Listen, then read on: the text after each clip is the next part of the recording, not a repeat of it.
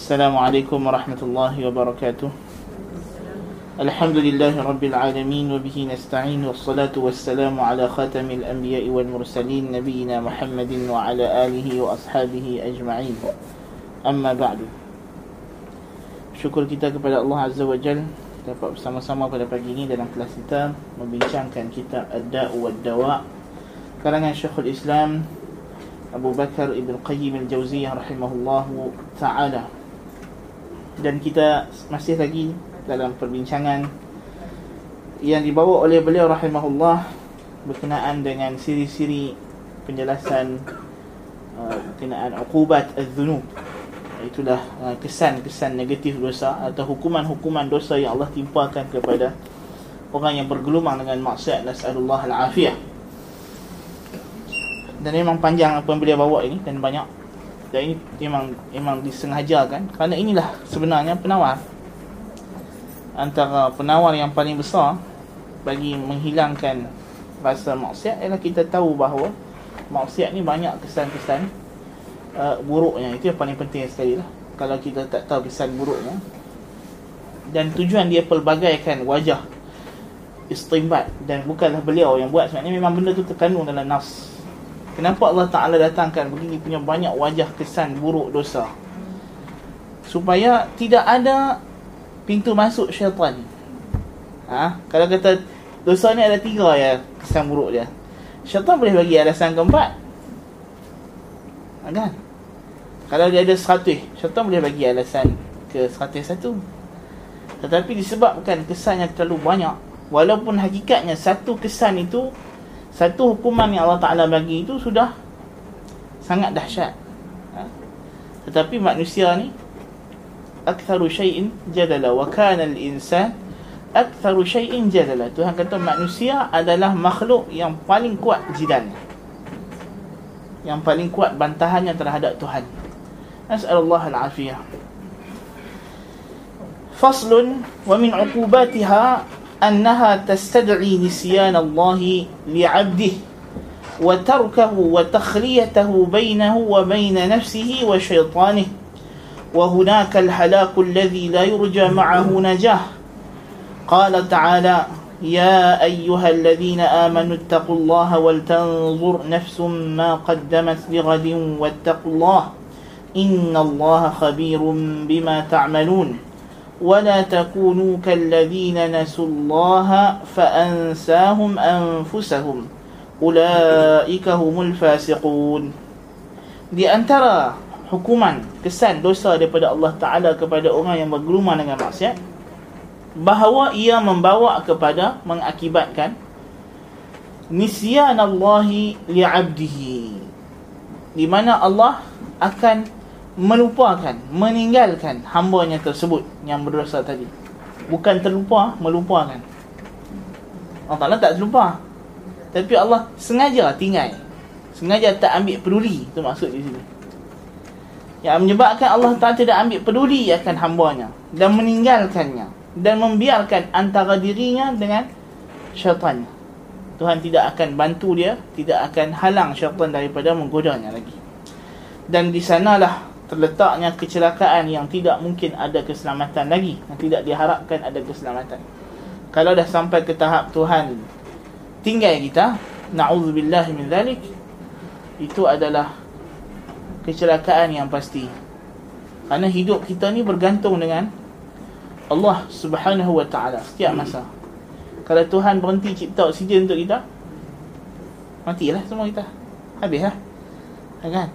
Kalau Tuhan uh, berhenti daripada memberikan kita rezeki, makan dan minum, matilah kita. Kan? Jadi maknanya kita ni hidup semua Tuhan kena bagi. Kalau Tuhan tak bagi, kita tak ada hidup lah. Hidup kita ni pun Tuhan yang bagi. Kan? Jadi, kata firman Allah Taala sebagaimana firman Allah Taala dalam surah Al-Hashr Ya ayyuhalladzina amanu taqullah wahai orang yang beriman takwalah kamu kepada Allah. Ya ayyuhalladzina amanu taqullah wal tanzur nafsun ma qaddamat lighad dan hendaklah setiap orang itu perhati. Apa yang dia telah laksanakan yang dia telah buat sebagai persiapan untuk hari esok. Hari esok di sini ialah hari akhirat. Hari akhirat.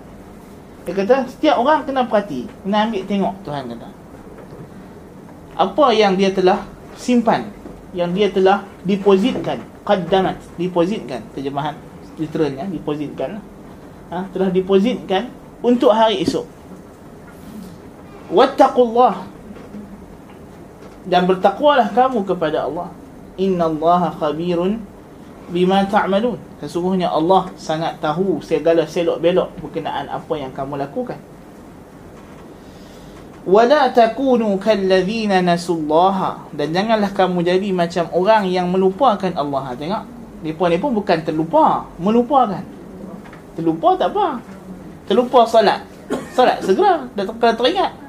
Kalau terlupa lepas 10 tahun teringat tak ada masalah. Tak berdosa juga. Kan? Dah teringat semayang qadha lah. Tak ada isu Tuhan tak marah. Terlupa. Kan? Tapi sengaja lupa melupakan Tuhan na'udzubillah min zalik. Wala takunu kalladzina nasullaha fa ansahum anfusahum. Maka menyebabkan Allah melupakan diri mereka juga.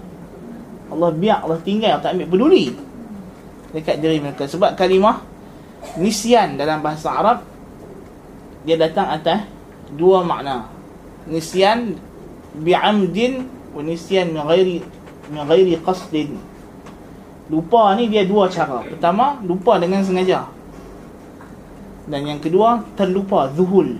Dia panggil zuhul, makna zuhul. Terlupa ini dinafikan ini sifat aib, sifat naqs, sifat kekurangan. Yang ni yang yang apa nama? Dinafikan daripada Allah Subhanahu wa taala. Dalam firman Allah Taala Nabi Musa kata, "La yadhillu rabbi wa la yansa." Tuhanku tidak salah, tidak silap dan tidak lupa macam kalimah dalal ni dal kan? Kalimah dalalah. Dalalah makna salah makna silap makna uh, apa nama tak dapat petunjuk dan makna sengaja tak ikut petunjuk. Allah kata berkenaan dengan Rasulullah sallallahu alaihi wasallam wajadaka dallan fahada. Wah nabi memang orang sesat semua berhala ke? Ada nabi kekal atas fitrah. Sebelum jadi rasul. Kan Ayat mana nak kami dapati kamu dalam keadaan bal di sini.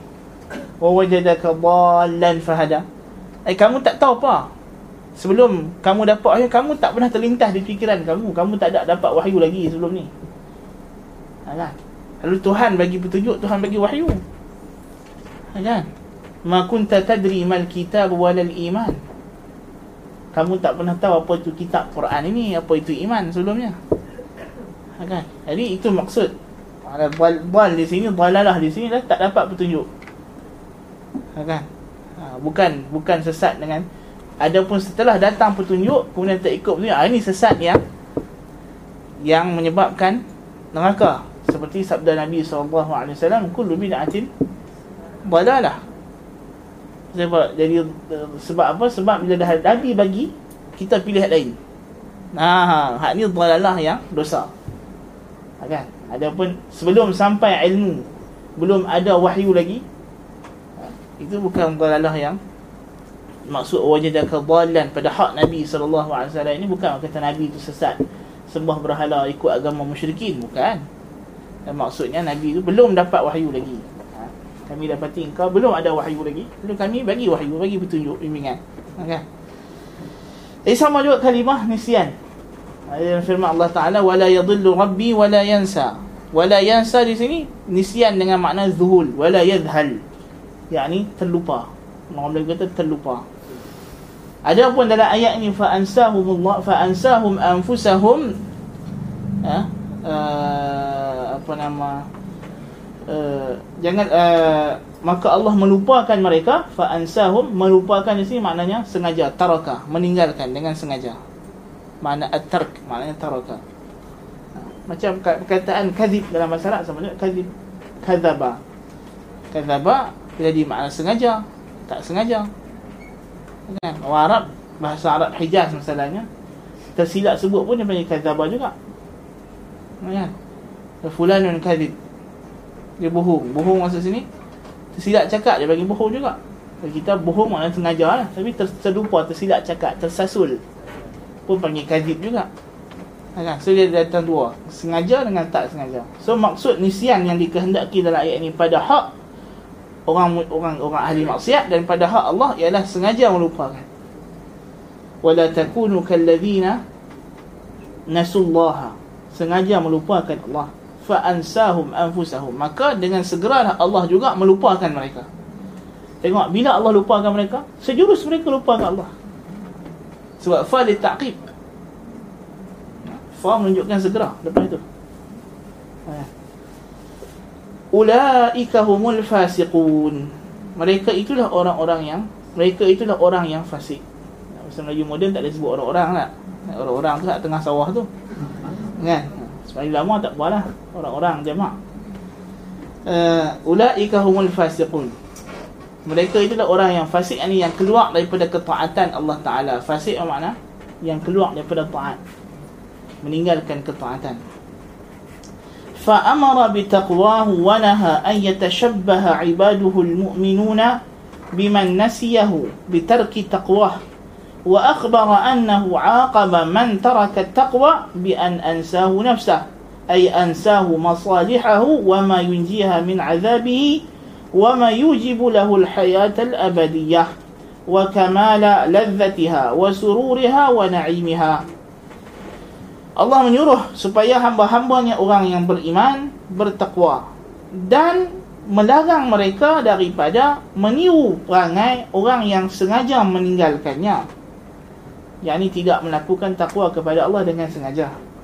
Dan dia memberitahu bahawa sesiapa yang meninggalkan takwa hukuman yang Tuhan bagi ialah Tuhan akan melupakan dirinya. Yakni Tuhan melupakan segala Tuhan meninggalkan daripada orang tersebut daripada segala maslahahnya.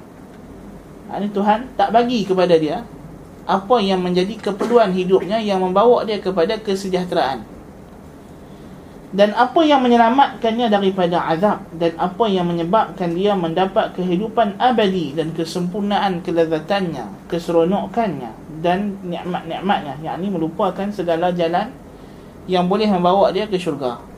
Maksudnya Tuhan akan biak dekat dia dan Tuhan tidak tolong dia dan Tuhan tidak akan tunjukkan dia jalan yang membawa kepada syurga. Nauzubillah min zalik. Fa ansahu zalika kulluhu jazaan lamma nasiyahu min 'azamatihi wa khawfihi wal qiyam bi amrih. Kenapa Tuhan lupakan? Tuhan sengaja tinggal dia sebab kerana dia dulu yang telah melupakan, telah mengabaikan keagungan Tuhan Rasa takut dan gerun kepada Tuhan dan melaksanakan kewajipan-kewajipan terhadap Tuhan. Fatara al-'asi muhmilan li masalihi nafsihi. Engkau dapati kalau kau tengok orang yang buat maksiat, dia sendiri memang mengabaikan maslahah diri dia. Dia buat benda yang memudaratkan, minum arak. Tak mudarat ke tu? Mudarat kan, mabuk. Rosak akal buat kereta langgar orang mati. Kan? Arak adalah umul khaba'ith. Ibu segala kejahatan. Kan? Walaupun dia bukanlah hadis tapi kata-kata hikmah. Dan betul lah tu. Umul khaba'ith Minum arak Apa saja jadi Lepas tu suruh buat apa pun buat kan? Macam dadah ha? kan? Isap dadah Sama juga kan? Ada orang yang isap dadah Salah guna dadah Adakah dia buat benda yang mempunyai masalah diri dia? Tak ada. Orang yang kaki zina Pelacur Na'udzubillah min zalik. Adakah dia akan bawa kebaikan? Tak ada. Orang yang makan benda-benda haram Makanan-makanan yang Tuhan haramkan makan segala ulat kala jengking mak jadi coronavirus? Kan jadi dia tidak buat benda yang masalah bagi diri dia. Ada orang suka makan kala jengking makan lipan makan labuh-labuh kan? Kononnya makanan eksotik kan? Makan labuh-labuh tarantula kan ada kan? Kedai-kedai yang macam tu kan? Kat Malaysia mungkin tak ada lah. Kan? Ada. Kalau ada tu na'udzubillah. Kan? Eh, makan benda-benda Tuhan haramkan. Sedangkan Tuhan kata wa yuhillu lahumut tayyibat wa yuharrimu alaihimul khaba'ith Tuhan halalkan bagi mereka makanan yang elok-elok dan Tuhan haramkan segala yang keji. Maknanya Tuhan haram tu keji lah tak elok. Buruk ha, kan jadi kalau dah makan menatang-menatang yang tak elok memang hukumannya itulah dia Tapi itulah kata ahli maksiat. Dia pelanggar perintah Allah Subhanahu Wa Taala. Kan? Makan benda-benda yang tak elok. Kan? Apa macam semua kita ada kat dunia, semua babi ada semua. Macam-macam ada. Kan? Nauzubillah min zalik. Ha? Uh, مضيعا لها قد أغفل الله قلبه عن ذكره واتبع هواه وكان أمره فرطا di mana kita dapati orang yang buat maksiat itu memang dia begitulah. Dia buat benda yang memudaratkan dirinya, mengabaikan dirinya. Allah Ta'ala telah melupakan hatinya daripada mengingati Allah. Dan dia mengikut segala kesukaan jiwanya sahaja. Wattaba'a hawa wa kana amruhu furta. Dan semua urusannya terabai. Tidak ada yang teratur, tak terus satu pun. Semuanya cuai, leka. Orang yang ahli maksiat macam itulah hidup dia kan? Dia leka daripada kesejahteraan akhirat. Bahkan yang dunia pun dia dah leka. Kan? Dia buat benda-benda yang hakikatnya bahkan dia tahu benda itu memudaratkan. Orang yang yang yang bisa okok tak misalnya. Bukan dia tahu okok tu mudaratkan. Apa pula dah. Ni pun ada virus dekat bawah. Jadi maknanya kita kata Orang yang Isa okok misalnya Kat kotak okok tu pun dah tunjuk dah. Gambar yang memudarat kan Dia tahulah kan. Kan dia tak tahu. Kan? Tapi kenapa Dia kata dia buat? Kerana Allah telah lupakan dia. Allah telah abaikan dia. Allah dah tak boleh bagi dia pikir dengan cara yang betul. Kan?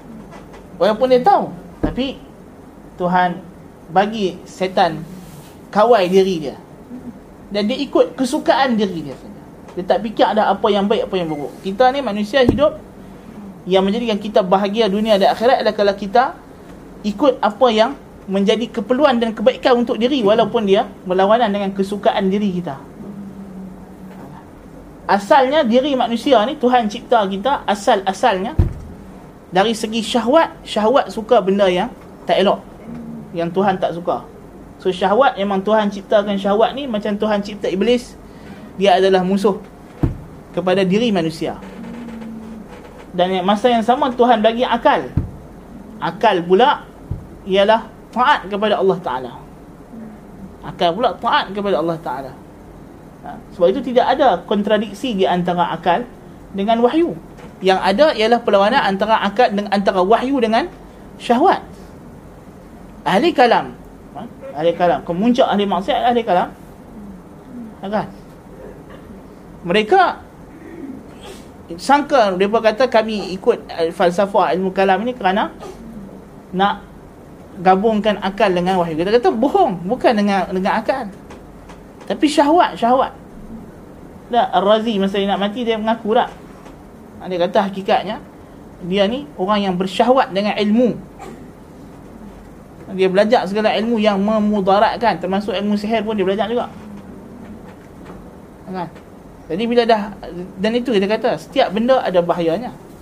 Jangan kita kata bila kata ilmu ilmu bagus dia dah. Anak kita kata mak saya, saya nak pergi belajar sat. Okey, kita pun kata tak apa belajar tak payah tanya dia belajar apa pun tak apa bagus. Rupanya belajar cara nak pecah masuk rumah orang. Kan? Ilmu juga. Jangan kata bukan ilmu. Kan?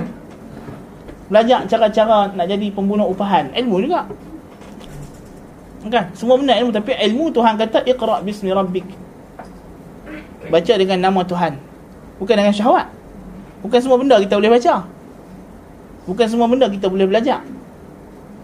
Ada ada benda yang haram. Ilmu yang haram. Kan? Lepas tu Nabi minta lindung Allahumma inni a'udzubika min ilmin la yanfa' wa qalbin la yakhsha' wa 'ainin la tadma' Aku minta lindung daripada kamu daripada ilmu yang tidak bermanfaat. Kerana ilmu tak manfaat akan bawa kepada hati yang tak khusyuk. Bila hati tak khusyuk, mata tak menangis, takut Allah Ta'ala. Tak. Satu kita tengok orang yang ahli falsafah ahli kalam, dia mana ada rasa takut dengan Tuhan? Betul tak? Cakap cakap tentang Tuhan tu seolah macam Tuhan tu siapa? Pak dia ke siapa? Na'udzubillah min zalik. Dia bercakap dengan pak dia lebih beradat daripada bercakap dengan Tuhan. Ya. Kalau kita baca kita kita ilmu kalam falsafah, kan? haram lah hukum dia baca asalnya kecuali untuk orang Arab kan? kita dapati perkataan mereka ketika dia bercakap tentang Tuhan itu seolah macam Tuhan tu kawan sebelah dia rumah jiran sebelah rumah dia kata apa ha? dia komen Tuhan tak boleh buat ni Tuhan patutnya kena macam ni. Oh, Tuhan siapa? Ha? Tuhan bukan Pak Hang bukan Tuan Hang.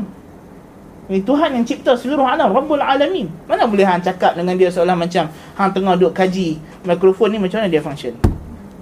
Oh kita tak boleh cucuk wire kat sini Cucuk sini. Sepatutnya. Tak apalah ni makhluk. Mikrofon Manusia buat Ada buah hamil bercakap dengan Tuhan. Tuhan tak boleh buat macam ni. Sepatutnya Tuhan kena buat macam ni. Mana boleh lagu tu? Na'udzubillah ni zalik. Tuhan tak boleh duduk atas aras Kalau duduk atas nanti Nanti aras tergolek Tuhan tu Na'udzubillah min zalik. Awak aras kursi Pak Hang duduk? Kepala otak dia macam tu. Kan? Tapi ahli kalam panggil macam tu. Tengok janggut lebat Seraban sampai patah tengkok Kalau ha, mahkota Kisra Farsi kan? Tapi sekali bercakap pasal Tuhan Mulut lebih busuk, lebih longkang lagi Na'udzubillah min zalik tapi kenapa jadi macam tu? Syahwat. Syahwat. Pasal dia telah melupakan haibah keagungan Tuhan. Azamatul Rabb. Lepas tu kata Al-Junaid Al-Baghdadi rahimahullah. Aqallu ma fil kalami suqutu haibatir Rabbi anil qalbi. Sekurang-kurang bahaya ilmu kalam dia kata hak paling minimum dia ialah gugurnya rasa hebat Tuhan daripada hati. Kalau dah tak ada rasa hebat Tuhan daripada hati, habis lah. Semua benda dia akan langgap. Betul tak? Nah, ini di antara perkara yang kita kena tengok ahli maksiat. Na'udzubillah min zalik. Ahli maksiat memang begitu. Kan? Dia rasa macam dia bagus. Dia buat benda betul tapi hakikatnya dia buat benda yang dia di, di jauh dalam lubuk hati dia dia tahu benda ni memudaratkan dia benda ni merosakkan jiwa dia merosakkan tubuh badan dia dan macam-macam rosak dia boleh aku طيب واستبدل بها أدنى ما يكون من لذة إنما هي سحابة صيف أو خيال طيف dia kata dan dia telah menukarkan ha, kelazatan, kebaikan apa semua ni dia telah tukar dengan benda-benda yang sebenarnya khayalan, imajinasi. Yang tidak ada benda yang bukan hakikat. Ha? khayalan dia saja. Dia rasa benda tu bagus benda tu sedap seronok. Tapi hakikatnya benda tu macam orang mabuk lah macam orang dalam keadaan khayal. Semua dosa dia ada kemabukannya sendiri dan kekhayalan macam kita sebut lah. Setiap dosa ada ketagihannya. Kan tidak mana ada orang jadi serial killer. Bunuh sebab nak membunuh. Bunuh kerana seronok bunuh orang. Kita kata itu syahwat. Ada orang take judi Bukan sebab dia nak kaya ke apa Dia kalah ke menang ke dia kena main judi Kan? Sampai kalau tak main judi Tangan tidur pun. Ha kan? Ada orang gitu nak? Ha. ha. Dia tak boleh. Dia tengok ketak-ketak Macam orang Semua maksiat dia ada Dia punya Ketagihan Sebutlah maksiat apa pun ketagih Tak payah cerita Mencuri Ada orang kaya tu mencuri Siapa Kaya Curi coklat Coklat sekupang Coklat hack Pasal apa? Pasal ketagih mencuri. Dia kena mencuri, tak mencuri tak boleh. Dia tak rasa hidup. Ha, itu dah tanda Tuhan dah tinggal dia lah tu. Tuhan dah lupakan dia lah. Tuhan dah melupakan dia. Tuhan dah buang dia. Maka dia ikut segala apa yang dia rasa seronok. Walaupun dia tahu benda tu tak bagus untuk dia. Nas'alullah al-afiyah. Ahlamu naumin aw kadhillin za'ilin innal labiba bimithliha la yukhda'u. Mimpi orang yang tidur atau kita kata bayangan yang akan hilang sesungguhnya orang yang cerdik tidak tertipu dengan benda ini jadi hakikatnya kebaikan ataupun keseronokan yang dia rasa daripada dosa dia buat ialah khayalan imajinasi mimpi yang akan hilang setelah dia tersedak dan dia hanyalah awan yang berarak sementara kemudian akan datang balik panas orang yang cerdik tidak akan terpedaya dengan benda-benda macam ini وأعظم العقوبات نسيان العبد لنفسه وإهماله لها وإضاعته حظها ونصيبها من الله وبيعها ذلك بالغبن والهوان وأبخس الثمن فضيع من لا غنى له عنه ولا عوض له منه واستبدل به من عنه كل الغنى ومنه كل العوض dia kata seteruk-teruk dosa hukuman dosa ini di antaranya ialah hamba seorang hamba itu sendiri dia melupakan bagi hak dirinya dan mengabaikan dirinya dan mensia-siakan dirinya daripada segala bahagian-bahagian yang baik yang Tuhan telah bagi kepada dia. Dia menjual dirinya dengan kerugian. Dan itu pun uh, dengan harga yang paling murah. Lalu dia mengabaikan Tuhan yang mana Tuhan itu dia tidak ada jalan untuk bercukupan daripada Tuhan. Tuhan adalah tempat dia bergantung. Allahus Samad. Dia nak tidur, nak bangkit apa tidur, nak buang ayat besar, ayat kecil, semua dia berhajat kepada Tuhan. Ha? Tapi kerana kebodohan orang yang buat maksiat ini, dia abaikan zat yang dia bergantung hidup. Yang mana Tuhan itu ha? walillahil mathalul a'la kita kata dia lebih daripada orang yang dalam keadaan nazak duk bergantung dengan mesin sokongan hayat seolah-olahnya dia sengaja pergi cabut ha, mesin oksigen tersebut ha, kerana nak dapatkan kelazatan nak boleh makan minum yang sedap siapa mesin tu duduk kat mulut tak nak makan nak minum dia kata cabutlah aku nak makan. Ha, kan masalahnya cabut-cabut tak payah makan terus. Ha, kan? Jadi maknanya kita kata dia telah mengabaikan zat yang dia tidak ada jalan untuk tidak bergantung dengannya. Bahkan hidupnya sentiasa semua setiap inci hidupnya bergantung dengan zat tersebut dengan Allah Subhanahu wa taala.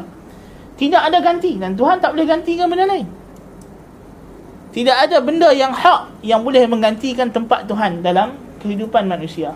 Kalau dia nak ganti Tuhan dengan benda lain pasti benda tu batil. Pasti benda tu batil. Hang gantilah dengan apa pun benda tu wajib pada akal dia adalah batil. Wastabdala bihi man anhu kullal ghina kullul ghina. Dia tukar Tuhan dia gantikan Tuhan di tempat Tuhan itu dia letak apa? Syahwatnya. Makhluk yang makhluk itu dia tak berhajat pun. Tak perlu pun. Dia tak buat benda tu pun dia tak ada rugi apa. Ha? dia tak risau okok dia tak rugi. Dia tak berzina tak rugi. Kan? Dia tidak belajar ilmu kalam tak rugi. Al-ilmu bil kalami jahlun wal kalamu bil ilmi wal ilmu bil al ilmu bil kalami jahlun wal jahlu bil kalami ilmun kata al-qadhi Abu Yusuf rahmatullahi alaih berilmu dengan kalam itu belajar ilmu kalam itu jahil jahil tak belajar ilmu kalam itu ilmu ha, kan tapi ada orang oh bagi dia kalau tak belajar falsafah tak tak kemas ha, dia kata tak hebat tidak ada nilai. Itu sebab tu sekarang universiti-universiti kita kan semua dah ada subjek falsafah kan. Oh, tengok baru tengok ah lagi 10 tahun tengok jadi apa. Nasallahu al-afiyah. Tera tak belajar falsafah pun dah macam kera dah. Kan? Hai na'udzubillah min dzalik. Tapi kita kata dia perasa macam benda tu hebat. Benda tu perlu dia kata keperluan. Kita kena tahu. Dah Awak hang selama ni tak reti nak fikir, tak reti guna otak. Ha kan? Tak reti guna akal. Ha? Bila kita kita kita kata uh, berfikir dengan jalan yang betul. Hikmah ini fitrah Tuhan bagi. Yang mana dia tersemat dalam Al-Quran. Kalau kau belajar Al-Quran, belajar sunnah. Ha? Quran dengan sunnah tidak diberikan perhatian. Ha, dia suruh belajar falsafah. Ha, itu lama-lama jadi sampah. Na'udzubillah min dhalik Itu kata Ibn Salah kan Al-falsafatu Usus safah Falsafah adalah asas Safah Safah adalah kebodohan dekat-dekat sampah lah Bahasa Melayu juga lah Ala kulli hal Dia kata Dalam syair kata Min kulli syai'in Iza dayya'tahu iwadun Wama minallahi in dayya'tahu iwadu semua benda kalau engkau terabai, kalau engkau abaikan, ada ganti. Benda apa pun dalam dunia ni daripada kalangan makhluk, kalau kita tak dapat satu, kita boleh ganti dengan yang lain. Tetapi kalau Tuhan yang kau abai, Allah Ta'ala, tak ada ganti. Kalau engkau abai hak Allah Ta'ala, tak ada ganti. Okay. Nak ganti macam mana? Kita bukan nak boleh suka-suka hati ganti. Kan? Orang yang sengaja tinggal solat. Kan? Dia bukan boleh sengaja kata, oh, tak apalah, boleh qadha. Ha, kan? Yang ini confirm berdosa. Orang yang sengaja tinggal salat kerana tahawunan wa takasulan. Tahawunan wa takasulan. Kerana ambil remeh salat dan malas. Lepas tu dia kata tak apa nanti qadha lah. Yang ni kufur. Kerana dia ubah salat daripada waktunya. فخلف من بعدهم خلف أضاعوا الصلاة واتبعوا الشهوات فسيلقون غيا Lalu datang generasi belakangan mereka yang mengabaikan salat yakni yang melewatkan salat pada waktunya dan mengikut syahwat lalu mereka akan dicampak ke dalam lembah ghai dalam neraka. Nauzubillah min zalik. Ada pun orang yang dulu memang dia maksiat kemudian dia bertobat. Ha? Lepas tu adakah dia nak kena qadha salat? Tak qadha salat? Itu perbincangan ulama. Tapi kita cerita pasal orang yang sengaja Sengaja. Pasal dia anggap benda tu tak ada masalah Salat ni bila-bila janji salat. Kan? Macam ada Setengah orang kan Kami Jenis keluar pagi. Pagi-pagi subuh dah keluar rumah. Lepas isyak Dekat nak subuh pula baru balik. Ha, Dia buat macam mana? Kata. Solat dia siap. Ha, solat lima waktu dia siap. Nas'alullah al-afiyah. Kita kata dari satu sudut ialah dia ada rasa nak solat. Tapi kerana jahil, bodoh dengan syahwat Jadi dia betul. Ha, kan? Busy, kita busy tak apa. Nanti nantilah kita kita kita kita solat ni tengah meeting ni important ni business business. Ya? Lepas tu dia bagi alasan. Ibnu Abbas radhiyallahu anhu dalam hadis pernah qadha solat? Nabi Ibrahim kata. Ibnu Abbas qadha solat pasal kelas ngaji. Ha qadha solat pun business meeting. Hmm karut gila. Tak sama langsung. Kan? Dan bukanlah Ibnu Abbas setiap kali kelas dia, dia, dia suruh jamaah bukan ha, kan ha? pasal ada benda yang penting masa tu dia nak kena ulas yang mana benda tak boleh nak nak putus ha, kan itu mungkinlah kita kata Adapun kau sengaja ada meeting, business meeting, hal-hal ehwal keduniaan kan nak lepak dengan kawan. Itu bukan alasan yang membolehkan engkau. Itu bukan hajat, itu itu itu tahsiniyat saja. Kan? Yang membolehkan penjamak solat ialah hajiyat. Hajiyat, hajat. Hajat ni maknanya kalau kita tak buat tidaklah rosak hidup kita tapi tak sempurna. Tak sempurna. Kan? Ada pun apa nama tahsiniyat benda-benda yang melengkapkan hajat saja tidak. Tidak ada tidak ada kelonggaran syarak diberi. Kan? Tahsiniyat mesti ditinggalkan untuk melaksanakan kewajipan uh, fallahu subhanahu an kulli ma siwah wa la yu'awwidu minhu syai' Allah Subhanahu wa taala yu'awwadu an kulli ma siwa digantikan daripada segala yang lain. Yani Tuhan kita boleh jadikan Tuhan sebagai ganti kepada segala benda. Yakni apa saja benda kita tak dapat kita boleh minta dengan Tuhan Tuhan ganti dengan lebih baik. Ya kan? Oh tak tak tak sempat pergi mesyuarat bisnes. Tak sempat nak hantar borang tender pasal apa? Masuk waktu solat berhenti sembahyang jemaah. Kemudian imam tu pula baca panjang pula Kan Dia dah dah lah pergi hantar tender ni Tapi tak apalah salat Tuhan yang bagi Tak dapat Tak apa Tuhan ganti yang lain Semua benda Tuhan bagi Dalam dunia ni Kan Bukan ada apa yang kau boleh dapat dengan diri kau sendiri? Jadi apa yang kita nak risau Dalam urusan dunia Tidak ada apa kita nak risau Semua Tuhan bagi yang kita nak risau urusan akhirat lah. Tuhan tak bagi tu. Kan? Pasal kita diciptakan di dunia ini untuk beramal untuk akhirat. So keperluan dunia Tuhan bagi semua. Ha? Pasal kita dihantar ke dunia ni untuk masuk dewan peperiksaan.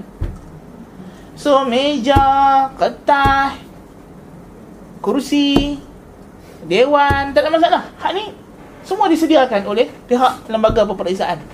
Ha, jangan risau. Tak cukup kertas, minta angkat tangan. Tak ada masalah. Pen ambil dakwat kat tangan. Nanti apa nama pengawas boleh cari pen bagi. tidak dihalang untuk dia bagi pen tak ada masalah kan ha, cuma jangan buat pen macam Hasan Taklim tu buka tu ada jawapan tak ada lah kan? tapi maknanya kelengkapan keperluan dia untuk tak ada masalah. Kan kalau exam di Madinah misalnya nak minum teh angkat tangan. Dia main suar dia main tuang. Kan? Nak ayat mineral. Tak, tak cukup sebotol ambil, ambil botol luar. Tak ada masalah. Kan? So, tak ada isu. Disediakan semua tu. Kan? Tapi yang tak disediakan apa? Jawapan soalan lah. Yang tu kalau disediakan tak ada mana. Kan? You dibawa bawa masuk ke dalam dewan ini untuk diuji. Ha, so sekarang kita dicipta oleh Tuhan ke dalam dunia ini untuk diuji. So Tuhan tak sediakan jawapan lah. Untuk soalan kubur nanti. Yang tu you lah kena prepare. Ha, kan? You kena solat. You kena puasa, zakat, haji, kena tauhid kepada Allah Ta'ala. Kena ikut sunnah Nabi. Ha, kalau you buat tiga ni, kalau malaikat tanya, Man Rabbuka, wa man Nabiyuka, wa ma dinuka, boleh jawab. Ha, kan? Tapi kalau ngaji pun di dunia ni, kan, orang tanya Nabi Muhammad hijrah daripada mana? Dia rasa macam hijrah ke Taif kot. Taif pergi ke Malaysia ke dia. Agak-agak macam malaikat tanya dalam kubur, ma taqulu fi hadzal rajul apa hang kata pasal lelaki ni Muhammad sallallahu alaihi wasallam agak boleh jawab hmm, semua orang tahu memang tak ada jawabnya takkan takkan ada shock lagi bahawa dia tak ada jawab kan itu hang talqin pi lah sampai sampai subuh esok pun tak ada jawabnya confirm tak ada jawab jangan risau kan hang pakailah mikrofon suara mikrofon dalam kubur pun hang ajak dia macam mana pun dia tak akan jawab kan macam mana jawab? Dia tak ada jawapan. Dia tak bawa jawapan. Ha? Yang boleh jawab hanya orang yang bawa jawapan. Sebab tu orang munafik dia kata apa? Fayaqulul kafiru awil munafiqu Ha, ha. Sat, sat. Ada benar teringat dia kata Lepas tu lah kali Tak adri, tak tahu. Pap, dah mereka palu kan? dia, dia ada ingat benda. Tapi sebab dia tak Tak rasih Tak betul-betul pegang benda tu Dia lupa. Macam kita nak exam Ish Hak ni terbaca dah tapi. Kan Terbaca tajuk ada kata Tajuk tu lalu ada kata Tapi tak baca isi ha, Macam tu lah orang munafik dalam kubur nanti Kan? Bila malaikat tanya Apa yang kata pasal Rasulullah Pasal Muhammad? Ha, dia dia dengar nama Rasulullah dalam hidup dia sepanjang hidup dia dengar nama Muhammad di mana-mana. Dalam berita dalam radio dalam dalam sahabat dalam buku. Kan? Dia pergi popular ada buku sirah nabi. Tengok. Kan? Tapi dia beli novel beli Harry Potter beli apa? Fantastic Beasts and How to Catch Them. Kan sampai seratus satu buku bukan bukan murah. Kan tapi buku agama yang murah-murah tak boleh nak beli. Kan buku agama RM80 pun kita rasa mahal lah. Kan? RM18 pun rasa mahal. Fantastic Beasts and How to Catch Them. Oh, seratus ringgit tak apa beli laku best seller, laku keras. Kan? Bahasa istilah Melayu dia berlaku keras lah. Ya. Jadi kita kata uh, di dalam kubur nanti dia akan teriak benda tu lah. Kata, ish, hari tu lintas masa tu popular tu buku sirah Nabi. Kan, tapi tak beli, tak baca. Kan? Eh rasa macam ada buku tu kat rak rumah. Lalu teringat, teringat masa dalam kubur kan. Dia tanya, "Hasa apa dia nak jawab ni?" Ha ha apa dia? Apa mai? Dah kali la adri, la adri kau. Ya, kena. Kan? Nah, macam tu lah dalam kubur. Nabi cerita. Kan? Itu berlaku. Nasallahu al-afiyah. Hanya orang yang mukmin yang hidup dia memang dengan Rasulullah pagi petang. Kan? Dia nak tidur dia tidur cara Nabi ajak. Dia dah bangkit tidur Nabi ajak. Jadi hidup dia ialah Rasulullah. Muhammad dalam hidup dia sepanjang hari. Tak pernah tinggal. Orang macam ni tak payah pergi Yahanana. Memang takkan pergi. Yang pergi Yahanana tu yang yang hidupnya tidak bersama dengan Rasulullah. Tapi cinta macam Abu Lahab cinta Nabi lah. Kan? Abu Lahab dia sayang Nabi. Tapi sayang sampai dekat masa Nabi sebelum jadi Nabi saja. Abu Talib sayang Nabi. Tapi setakat bela Nabi lah kalau ada orang sakit Nabi ke apakah. Abu Bakar sayang Nabi dengan Nabi 24 jam sehari semalam. Cinta hak ni yang ke syurga. Cinta Abu Bakar. Cinta Abu Lahab, Abu Talib. Kan? Tiga-tiga orang cinta Nabi. Abu Lahab cinta Nabi. Abu Talib cinta Nabi. Abu Bakar cinta Nabi. Tiga Abu ni cinta Nabi. Daripada tiga orang ni, seorang saja masuk syurga. Hanya Abu Bakar. Abu Lahab kecundang awal lagi. Abu Talib walaupun cinta sampai ke mati, tapi balasan dia permukaan neraka. Menggelegak otak. Na'udzubillah min dzalik. Yang syurga tertinggi ialah Abu Bakar. Allahu akbar. Cerita cinta Nabi ni semua orang cakap cinta Nabi. Tak ada siapa yang kata tak cinta Nabi. Orang etis pun ada cinta Nabi. Kan? Cuma dia cinta Rasulullah sebagai tokoh tokoh kemanusiaan lah dia kata.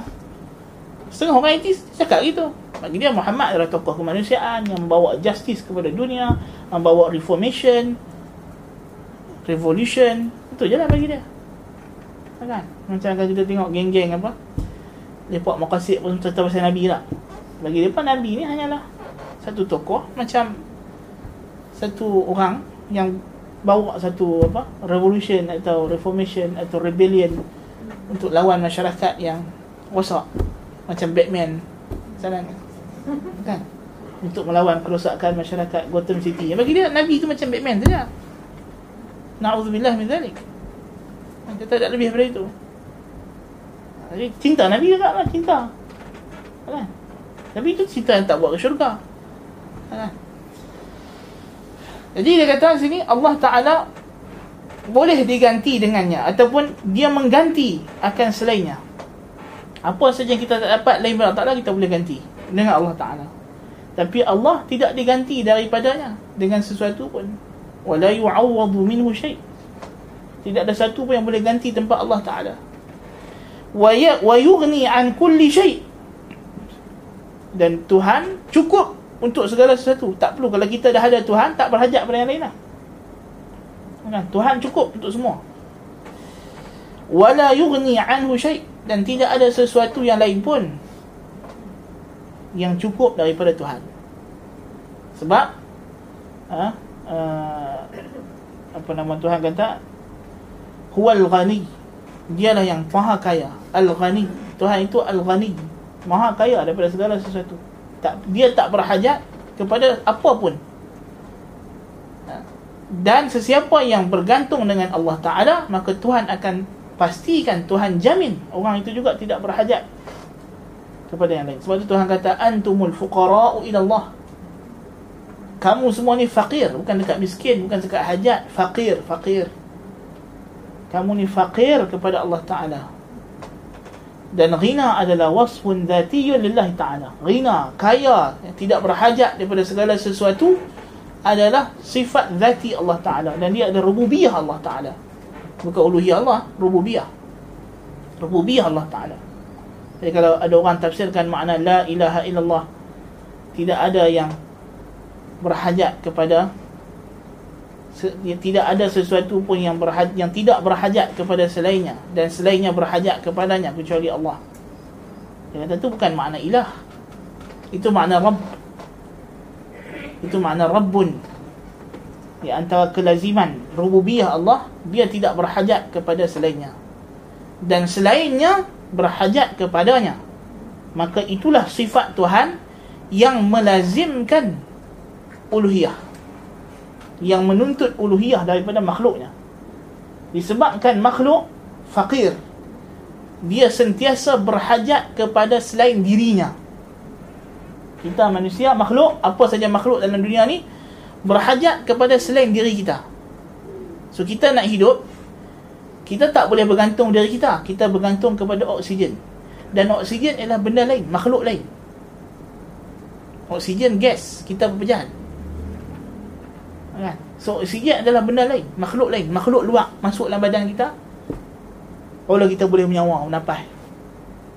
dan keluar daripada kita benda lain makhluk lain. Masuk oksigen kita hembus keluar karbon dioksida. Karbon dioksida tu pula pokok nak. Pokok keluar oksigen dia ambil karbon dioksida. Kita dah tukar-tukar dengan pokok. Pokok makhluk lain. Kan? Kita lapak kena makan. Makan tu apa dia? Kita tak makan kita lah kan kita makan benda lain makhluk lain. Makan lembu kambing ayam itik. Sayur-sayur kan dan semua tu makhluk lain daripada kita. Kita dahaga kita kena minum. Minum mesti minum benda lain. Benda lain tercair air kan? So hidup kita ni bergantung dengan makhluk-makhluk yang ada dalam alam ini dan semua ini diatur oleh Allah Subhanahu wa taala. Allah Subhanahu wa taala dia tidak berhajat kepada selainnya. Kita mata kita nak tengok benda pun berhajat kepada cahaya. Mata sihat, mata elok, retina elok, semua elok. Tak rabun, tak ada silau, tak ada apa. Tapi kalau duduk dalam gelap, apa pun tak nampak. Tak kan? Pasal apa? Pasal walaupun mata tu sihat elok tapi dia berhajat kepada makhluk lain. Iaitu cahaya yang akan melantun daripada jirim benda yang kita nak tengok melantun balik ke mata kita. Barulah kita boleh nampak. Adapun Allah Subhanahu wa taala bila dia nak tengok dia tengok dengan matanya sendiri dan dia tidak berhajat kepada cahaya luar nak masuk dalam mata dia. Bahkan mata dia mencahayai segala-galanya. Allahu nurus samawati wal ard. Mata dia yang mencahayai segala-galanya. Dia yang tengok semua benda. Semua benda ni cerah terang sebab cahaya wajah Allah Taala. Jadi maknanya Tuhan tidak berhajat kepada selain dia. Dia dengan zatnya cukup bersama dengan sifat-sifatnya sudah cukup. Manusia manusia berhajat kepada makhluk lain fakir. Dan lebih fakir kepada Allah Taala yang menciptakan dia. Sebab dia wujud dia pun perlu diwujudkan oleh Allah Subhanahu wa taala. Kan? Hidupnya dia perlu dihidupkan oleh Allah Subhanahu wa taala wa yamna'u min kulli syai' wa la yumna'u minhu syai' dan Allah boleh menghalang segala sesuatu. Apa benda mara bahaya yang kita nak dapat, Tuhan boleh halang. Dan apa saja kebaikan yang kita nak dapat, Tuhan juga berhak menghalangnya. Dan tidak ada sesuatu pun yang boleh menghalang daripada Allah Taala. Kalau dia nak bagi kita kebaikan, nak bagi kita mudarat, dialah al-mani' al-mani'ud dar, an-nafi' al-mani'ul mu'ti yang menghalang dan yang memberi. Ad-darun nafi' yang memberi mudarat yang memberi manfaat. Maka kita kata tadi orang yang sibuk dengan urusan dunia sibuk dengan bisnes sibuk dengan pekerjaan dunia ha, sehingga mengabaikan urusan Allah Subhanahu wa taala perintah Allah Subhanahu wa taala dia tidak istihdar dia tidak ingat perkara ini. Dia melupakan perkara ini bahawa apa saja rezeki yang dia rasa dia boleh dapat dengan kerja kerasnya Tuhan berkuasa menghalangnya dengan cara yang mencapai jumlahnya infinity yang dia sendiri tak mungkin terbayang. Wa may yattaqillaha yaj'al lahu makhraja wa yarzuquhu min haythu la yahtasib. Seperti mana Allah boleh bagi rezeki kepada orang yang bertakwa? Dengan jalan yang dia tak sangka-sangka. Allah boleh halang rezeki daripada orang yang pendosa dengan cara yang dia tak sangka juga. Tak, kita kena ingat tu. Macam mana kalau kita takwa dengan Allah, Tuhan bagi rezeki tanpa kita jangka. Kalau kita maksiat kepada Allah Ta'ala, Tuhan boleh halang rezeki kita dengan cara kita tak tahu. Tiba-tiba terhalang. Nas'alullah al-afiyah. So, itu perkara yang kita kena beringat. Wa yujiru min kulli syai' wa la yujiru minhu syai' dan dia boleh melindungi daripada mara bahaya segala sesuatu. Dan tidak ada sesuatu yang boleh melindungi kita daripada kemurkaannya azabnya. Fa kaifa yastaghni al-'abdu an ta'ati man hadha sha'nuhu tarfat maka bagaimana seorang hamba boleh rasa bahawa dia tak berhajat tak perlu kepada Tuhan yang begini sifatnya walaupun sekedip mata? Sedangkan Nabi ajak kita ya hayyu ya qayyum bi rahmatika astaghith li sya'ni kullahu wa la takilni ila nafsi tarfat ain jangan engkau sandarkan kepada diriku walaupun sekedip mata. Ha? sekedip mata. Bayangkan orang yang micro sleep satu saat dia boleh terlajak sejauh padang bola. Tidak itu. Bayangkan. Mata dia sendiri tak boleh tahan. Sampai masa nak tidur dia akan tertidur. Kalau dia tak mau tidur dia akan tertidur mata dia bukan mata orang. Ha. Kan? Mata dia. Duduk dekat kepala dia. Dikawal oleh jantungnya oleh otak dia. Tapi benda tu dia tak boleh kawal dia ada sistem. Dia akan automatic shutdown macam laptop kalau bateri habis tak ubuh cas shutdown ha, jadi manusia juga. Sampai masa dia letih Dia habis tenaga. Satu hari sentuh dah kerja. Dia akan shut down Dia hebat macam mana pun. Tiap-tiap hari PG macam mana pun. Sadu macam mana pun. Sampai masa mengantuk Tengah duk angkat berat tu Terlena. Kan? Apa pun tak boleh buat. Itu kehendak Tuhan. Yang tak tidur Mata yang tak pernah pejam Allahu la ilaha illa huwal hayyul qayyum La ta'khudhuhu sinatun wala Tuhan saja. Tuhan saja. Mata dia tak pernah mengantuk, tak pernah lena. Lain daripada manusia ikan pun tidur. Betul tak? Ha. Cuma ikan tidur mata terbuka lah. Tak ada kelopak mata. Tapi dia tidur, dia tak pernah duduk diam. Ha kan? Tu ikan tidur lah tu. Ha. Jadi bayangkan tidak ada benda dalam dunia ni melainkan pasti akan sampai satu tahap dalam kehidupan dia dia akan habis tenaga dia kena berehat. Allah Ta'ala tak berhajat kan? Jadi kalau kita bergantung kepada makhluk Kita bergantung kepada pengawal Pribadi kita Letaklah Berapa banyak pengawal Berapa ramai polis Berapa ramai doktor ha? Tak boleh kawal punya Hanya Allah Ta'ala yang boleh kawal kan? Wabak penyakit Betul tak? Masalahnya Ini siapa yang boleh kawal wabak ni? Hanya Allah Ta'ala Allah dah tetapkan Fulan, fulan, fulan, fulan Dan dia tidak akan berhenti Sampai Tuhan suruh dia berhenti Sebab tu Kita menghadapi wabak ni Kita kena ingat Panduan Nabi SAW Pertama Nabi kata apa? La adwa Ini kena ingat dulu Hadis yang kita ambil minggu lepas La adwa Dua minggu lepas La adwa ni kena ingat dulu Alah. Pasal kita kena yakin bahawa wabak penyakit ni Tuhan tentukan. Jangan i'tiqad-i'tiqad jahiliah.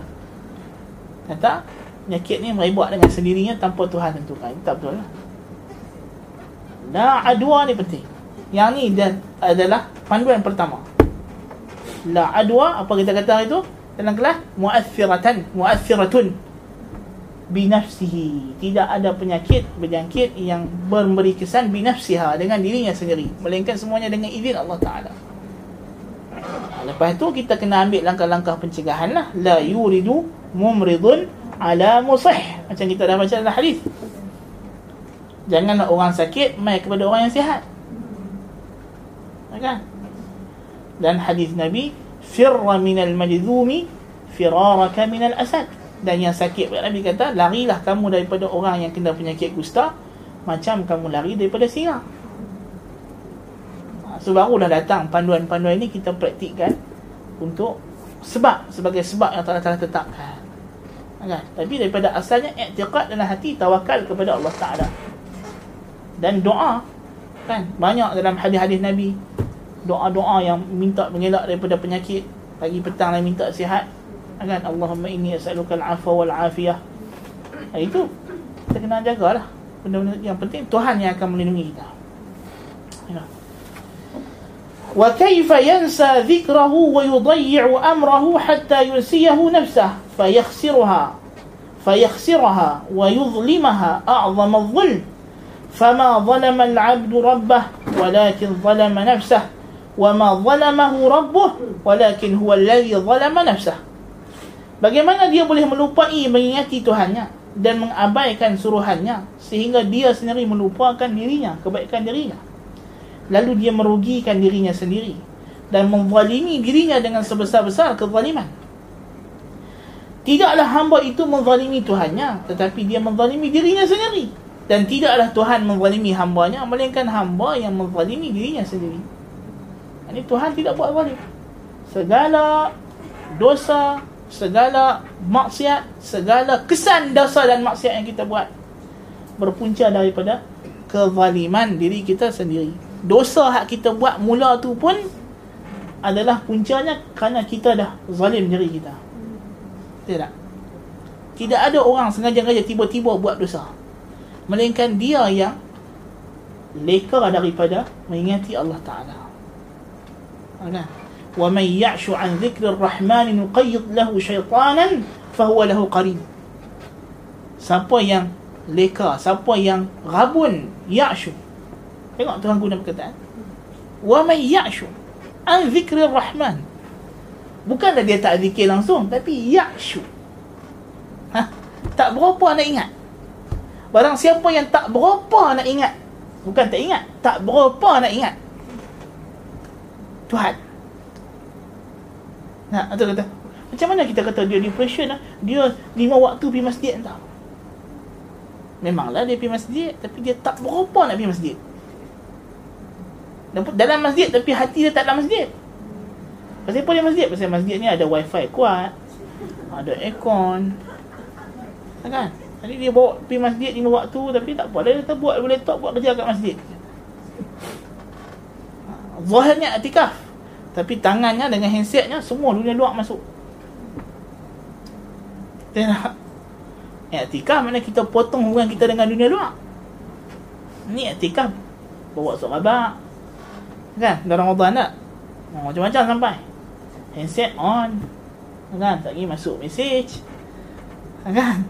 masuk notification WhatsApp apa nama Telegram apa nama Facebook Twitter ha, Instagram lepas tu hashtag Aktikaf hmm. kan Tuhan kata wa man ya'shu an dhikri rahman nuqayyid lahu syaitana. Bukan bukan setakat itu saja. Tuhan kata maka kami akan ikat dia dengan syaitan sebagai qarin teman. Ha, masa tu syaitan akan bisik segala benda yang tak elok lah tak. Jadi bukanlah kita nak buat dosa ni tak perlulah kita sampai lupa terus Tuhan. Tak berapa nak ingat Tuhan ha, jadi ya dosa. Tu je lah kan? mana ada orang buat dosa orang yang beriman masa dia buat dosa dia memang tak ingat Tuhan kan ada ah, dia tahu tu dosa masa dia buat ingat Tuhan lah tu masa apa dia buat Pasal tak berapa nak ingat Nah, kalau kita tanya dia, dosa tak? Dosa. Ha, apa sih dia tahu dosa? Dia ingat Tuhan lah tu. Tak? Kalau tidak, takkan dia tak tahu. Ke, macam mana dia tahu benda tu dosa? Apa makna dosa? Tuhan larang, dia tak? Ada orang tanya, ni ni seokok ni. Saya nak memanglah. Tapi, kata tu ulama khilaf. Makruh dengan haram. Ha, ingat Tuhan lagi tu. Boleh sebut khilaf lah tu. Boleh sebut hikayat kalau ulama lagi. Loh, dah macam mufti. Kan takkan kita nak kata dia tak ingat Tuhan. Memang dia ingat Tuhan. Tapi ya'shu. Tak berapa. Tak berapa. Ha, kan? Itu itu masalahnya. Nah. Ada pun yang tak ingat Tuhan langsung kufur. Nauzubillah min zalik. Kan? Sebab tu Allah Ta'ala kata berkenaan dengan orang munafiqin. Kan? Ha? Dalam solat. Wala yadhkuruna Allah illa qalilah. Dia kata ingat Allah melainkan sedikit Sedikit Bukan tak ingat langsung Ingat juga tapi sikit Ada pun ingat Tuhan Yang boleh menjaga kita apa dia Kathira Al-Zakirin Allah kathira wa zakirat Yang mengingati Allah sebanyak-banyaknya Dan Daripada kalangan lelaki dan perempuan Zikir dalam Quran tak pernah datang sikit Zikrullah dalam Quran disebutkan jumlahnya yang pertama banyak, kedua sikit, tak ada tengah-tengah. Zikir banyak orang mukmin, zikir sikit orang munafik. Itu ya. Jadi jangan tanya lepas ni, apa oh, siapa dia depression tapi dia semayang, dia puasa Ramadan. Dekat puasa Ramadan semua orang puasa. Allah bi Ubay bin Salul puasa Ramadan. Sekarang akal. Kan? Sekat semayang eh Allah bi Ubay bin Salul semayang Masjid Nabawi. Masuk neraka ke? Kan? ukuran dia bukan tentang solat tu tapi ha orang mukmin apa apa ukuran orang mukmin alladzina hum fi salatihim daimun daimun sentiasa stay stay fokus kan itu itu yang jadi قد أفلح المؤمنون الذين هم في صلاتهم خاشعون khusyuk salat itu jadi ukuran kejayaan akhirat kan Tuhan suruh aqimus salah dirikan salat tegakkan salat itu yang penting fawailul lil musallin alladhina hum an salatihim sahun ada orang salat tapi Tuhan kata wail So dia tak betul bila ada orang depression tapi dia salat juga kata so ini menunjukkan depression tidak ada kaitan dengan iman. Apa ni? Nampak sangat bongoknya. Masa nak cakap tak? Ini di antara perkara orang cuba nak memasukkan kita akan panggil apa? Uh, uh, kita panggil apa istilah tu? Eh? Dia kata secara bahasa mudah bahasa kita nak faham ialah dia nak memasyarakatkan atheism. Faham tak? Dia dia atheism baru, new atheism.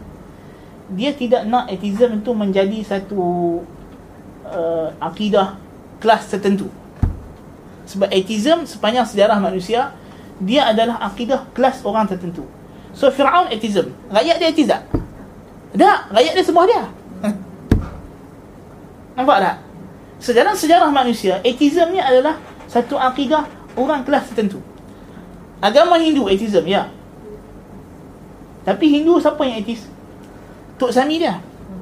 Brahman, Bra- Brahmin. Brahmin yang yang mencapai martabat dan bukan semua Brahmin juga yang mencapai martabat Upanishad. Sahaja. Tapi ada pun kasta bawah ni sembah segala benda, sembah matahari, indra, bayu, agni. Kan? Macam-macam sembah lembu, ulat, katak, tikuih, apa sajalah semua. Kan? Orang wahdatul wujud, siapa yang etis? Oh tu tok guru mursyid sufi hak duduk dalam hutan dengan suluk tu. Hak tu wahdatul wujud. Ada pun pengikut bongok-bongok ni hak seronok bubuh selepang ni pergi masjid. Kan? Tok Syekh dia duduk dalam pondok semayang pun tak dah. Kan? Tok Syekh dia kata kalau aku salat aku syirik pasal apa? Pasal ada aku dan dia. Sedangkan hanya ada kami saja. Oh kan pandai lah ayat. Kan naudzubillah min zalik. Kan? Tapi anak murid dia dia suruh pergi salat. Kan kamu kalau nak capai makam aku ni kena salat. Kena puasa. Kan? Macam apa? Hak yang dah mampu dia tu. Nazim Haqqani lah. Orang dia kata dia dah 70 tahun dah malaikat belah kiri tak tak tulis lah. Ada video tu kan? sebelum dia mampu itu dia kata nah, konon-kononnya malaikat boleh kiri tak boleh lah malaikat kanan je. Allah musta'an. Ha, tu atheism ni dia asalnya akidah kelas atasan golongan-golongan tertentu. Tapi kita, kita berhadapan dengan golongan new atheism ha, dibawa oleh pimpinan empat orang ulama mereka ni. Christopher Hitchin, Sam Harris, Richard Dawkins dengan Daniel Dennett. Dan ditambah pula dengan apa perempuan tu Ayan Hersi Ali Kan? Jadi depa ini gerakan mereka ialah nak merakyatkan atau dia nak mengumumkan atheism kepada semua peringkat lapisan masyarakat. Dia tidak mau atheism itu hanya dianuti oleh golongan ahli falsafah sahaja, saintis sahaja. Dia nak semua orang, semua orang. So sebab itulah kita pada zaman sekarang dia ada usaha international untuk menjadikan atheism corak pemikiran atheism. Memang nak sebab itu tak boleh lah. Uh, Secara direct tu payah G25 Tapi dia uh, Macam G25 dan sebagainya Dia nak mewujudkan apa kita panggil Al-Qabiliyah. Potensi. Potensi Dia nak menyediakan satu masyarakat Satu lapisan generasi Yang bersedia untuk menerima atheism Sebab tu di antara ulama sebut Faktor atheism ialah Al-Qabiliyah wa ta'azzum Persediaan menerima Dan masalah diri dia dia dah ada persediaan dia dah disiap sediakan tinggal nak tunggu jadi musibah untuk menyebabkan dia lawan Tuhan jadi etis. Nauzubillah min zalik. So kalau kita tengok macam kita punya generasi muda sekarang mereka adalah generasi yang disiap sediakan untuk menjadi etis. Okey. So kalau kita tengok contoh kita punya pendidikan di di, di sekolah masalahnya. Adakah subjek pendidikan Islam itu diletakkan melebihi subjek lain atau setara atau lebih rendah? Habis-habis elok kita nak cakap pun dia letak setara lah. Kan? Habis-habis elok lah. Tapi kalau kita tengok masa kita UPSR, apa ni, Fardu Ain Kafar itu hanyalah untuk dia tak ada kaitan dengan exam. Kan? dia tidak dia jadikan peperiksaan tapi dalam masa sama dia di macam dia anak tirikan lah dia just dan benda tu tak tak tak cukup untuk jadi seorang muslim yang baik kalau kita tengok uh, kafar UPSR dulu nak jadi muslim yang soleh pun tak cukup kan dia hanya basic yang Abdullah bin Ubay bin Salul pun tahu ha terlalu mudah kata kan? Cara nak basuh biara basuh kencing. Ini Abdullah bin Ubay bin Salul pun tahu. Tak payah tak apa. Kan? Walaupun benda tu memanglah kita kata kena belajar betul-betul lah. Solat ibadat tak sah. Tapi kita kata benda tu bukanlah benda yang yang yang membawa kepada tahap iman yang tinggi dah. Dan dia hanyalah benda-benda asas amaliat praktikal practically. As a, a basic muslim. Ha, itu saja tapi dari segi iman dia tak ada tarbiyah imaniah tak ada Kenapa tak ada tarbiyah imaniyah? Sebab suasana sekolah tidak membawa kepada tarbiyah imaniyah. Dia tidak ada di sana solat jemaah. Kan? Maksudnya dia tidak ada di sana suasana uh, bi'ah tutup aurat, pengasingan laki perempuan. Tidak ada unsur-unsur muzik dan sebagainya. Benda-benda yang Tuhan haramkan. So dia tidak disediakan untuk menjadi a good Muslim atau orang Muslim yang salih. Dia hanya disiap sediakan untuk menjadi a very basic Muslim person. Practically only. Ha, bukannya faithfully. So, anak-anak kita di sekolah daripada kecil, itu persiapan yang diberi. Okay? Kemudian mereka dimasukkan ke peringkat lebih tinggi. So, mereka diajak dengan teori-teori sains, fizik, kimia, biologi. Dalam keadaan pendidikan agama mereka hanyalah untuk menjadi a basic practical Muslim only. Ha? Kemudian mereka didahkan dengan syubhat. Dia kata kita akan nak kira kuasa E equal to MC kuasa 2. Lepas tu dia kata tenaga is eternal. Tidak? Kita belajar dalam fizik dia kata tenaga eternal. Apa makna eternal? Not created. Tidak dicipta. Ha, kan? So, melekat. Dan jadikan ini teori sains. Ilmiah. Dia kata fakta sains. You kena terima. Ha. You kena terima bahawa dalam alam ni ada wujud makhluk yang abadi. Azali. Iaitu tenaga. So, secara mudahnya tenaga ni yang cipta alam. Sebab dia lah yang meletup. Lepas tu jadi alam. Faham tak? Kenapa dia kena kata tenaga tu abadi? Sebab bila dia dah dapat teori Big Bang, walaupun dia hanya teori, dia kena kena tanya siapa yang buat Big Bang ni. Sebelum sebelum teori Big Bang, dia pun kata alam ni tak ada siapa jadi, dia memang sedia wujud macam ini. Tapi datang Big Bang, dia kena jawab soalan, siapa yang buat? Nak jawab Tuhan memang tidak lah. Dia jawab tenaga lah. Getaran. dia kata dia kata tenaga tu dah ada. So dia makin panas, makin panas, makin panas, pum dia meletup. Nak tu teori Big Bang kan? Ah, so tenaga kena abadi, kena azali, bukan apa dia kena azali. So tenaga tu Tuhan. Nah. Sedangkan teori tenaga sebagai Tuhan ni dia ambil daripada mana? Bukanlah dia ambil. Dia ambil daripada agama Confucius apa semua ni lah, Feng Shui apa semua ni. Betul tak?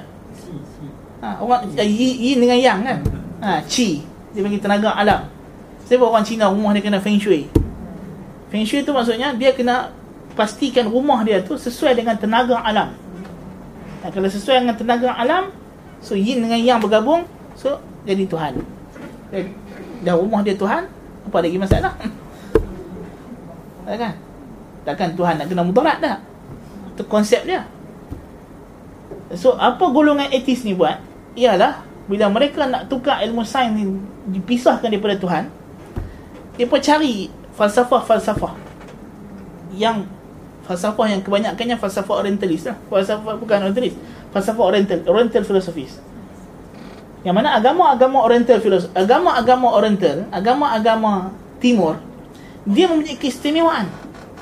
Mereka bertuhan dan etis dalam masa yang sama orang Melayu percaya bahawa Tuhan ialah semangat. Semangat padi, semangat gunung, semangat sungai, semangat apa nenek moyang. So Tuhan bagi mereka bukanlah sesuatu benda yang bukanlah sesuatu zat yang hakiki. Dia hanyalah force tenaga yang wujud dalam alam. Semangat. Dalam padi ada Tuhan semangat padi dalam sungai ada Tuhan semangat sungai dekat gunung ada semangat. Semangat gunung raya semangat gunung ledang semangat gunung sekian. So Tuhan is everywhere. Tuhan adalah tenaga dalam alam ni. So nampak? So teori itu dipahatkan dimasukkan. Nah dalam keadaan budak ni tadi dia hanya tahu cara nak basuh berak basuh kencing. Tu pun tak upah nak ingat dah. Saya belajar masa darjah 6 tu. Kan? Solat pun ala ikut-ikut je ikut-ikut orang tengok orang semayang macam tu lah dia semayang. Duduk duduk tahiyat awal pun tak betul. Kan? Nanti cakap itu je lah. Pergi sembahyang Jumat pun bersembang. Tak kita tengok masjid ni yang duduk sembang tu budak-budak bukan budak. Budak sekolah menengah balik lah. Duduk sembang lagi budak sekolah menengah. Tingkatan satu tingkatan dua. Ni bukan budak ni. Ini dosa pahala dah ada. Kan? So bayangkan dalam keadaan dia dah balik pun dia tak rasa tanggungjawab dosa dan pahala. So apa pendidikan yang tadi beri kepada dia sebenarnya? Memang tidak ada pendidikan Islam.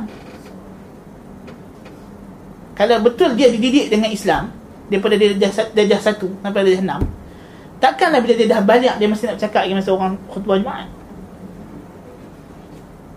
Takkanlah masa khutbah Jumaat dia duduk sembang dengan basikal kawan dia. Dia mesti ada rasa tanggungjawab sebagai a faithful Muslim. Responsibility to God. Tapi tak ada. Mana ada? Budak-budak habis sembahyang Jumaat ni dia hanyalah a basic practical Muslim only. Tak tak? Kalau balik pun mak dia bukan nak tanya lagi tadi Tok Khatib dan lagi lagi senang. Sebelum khatib khutbah dia dah download dia dah PDF. Khutbah Jawi. Kan? So dia baca dia kata tak apa dah baca siap-siap dah. Sagi khutbah tidur pun tak apa dah tahu lah isi kandungan. Kan? Memanglah kita boleh download khutbah sebulan awal eh. Kan? Kalau begitu lega lepas ni semua pakat pi. Pi semayang kan. semayang pula dia belajar belajar fiqh sikit dia kata oh Jumaat ni yang wajib apa ni berjemaah ada satu rakaat saja. Oh dia kata tak apa rakaat kedua kita pidan eh. Rukuk tak rukuk kedua. Ha, kan? Ha, sudah. So kita tidak melahirkan muslim yang beriman. Nah kita hanya melahirkan muslim atas nama. Atas kertas atas IC dia muslim. Ha, kan? Dia pergi sembahyang tarawih buat macun ni macun yang mak dia kata tak apalah budak-budak lagi budak-budak lagi apa nak balik lah Takkan dia tidak dididik mesti ada satu perasaan tanggungjawab. Responsibility to God. Rasa tanggungjawab kepada Tuhan. Kan? Bahawa dia adalah makhluk hamba Tuhan. Dia tak tak diberi. Semua tu tak diberi. Kan? So uh, so secara mudahnya kita kata generasi muda adalah generasi yang telah dididik untuk mempunyai persediaan kepada atheism dia dididik macam tu di peringkat sekolah rendah menengah universiti universiti adalah peringkat untuk ditaksilkan pemikiran ateism ha? so bila sampai peringkat universiti maka mereka dah diberi satu uh, masyarakat pula ibu bapa semua pula mereka juga di, di, dihidupkan dalam kita panggil satu corak pemikiran etism tanpa sedar. Tak Oleh oleh kerajaan, oleh uh, apa nama sistem sosial, sistem ekonomi, sistem politik. Dia sistem politik yang yang etis. Kalau dia takkan orang cakap pilih kerajaan bukan pilih agama masalah kita. So itu secularism. Secularism adalah lebuh raya kepada etism. Masalahnya. So hari ni isu politik Kita bergaduh ni isu politik Tengok tengok orang politik Orang politik Walaupun dia main isu agama ke Isu apa ke Tapi dia bergaduh tu drama dalam TV satu je Pukul 10 pagi. Tak Siaran langsung Parlimen. Kan Buat tu rehat. Kan Masa nak buat bisnes Masa nak suruh sign kontrak itu dan ini dia tidak ada lagi agama tak agama. Tidak ada lagi lambang parti. Tidak ada logo semua tu hilang betul tak? So sistem politik mempersiapkan pemikiran etism dah bersedia untuk menerima corak pemikiran etism sebab semua benda didebatkan. Agama didebatkan. Apa saja didebatkan. Okey? Sistem sosial. So kita disuruh sambut perayaan itu, perayaan ini. Kan? Sudah ada persediaan kepada pemikiran pluralisme bahawa agama tidak ada kaitan dengan oh apa salahnya akidah saya sebagai muslim tak terugat dengan sebuah tanglung. Kan? Apa nama hanya kerana nampak lambang salib saya tidaklah terjejas akidah saya. Kalau akidah hang tak terjejas, hang tak cakap macam tu. Hang boleh cakap macam tu sebab akidah hang dah rosak maknanya bukan tegak terjejas.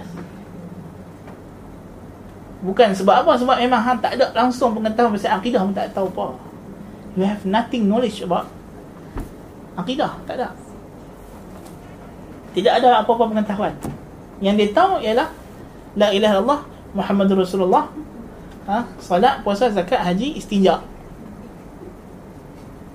Istinja penting.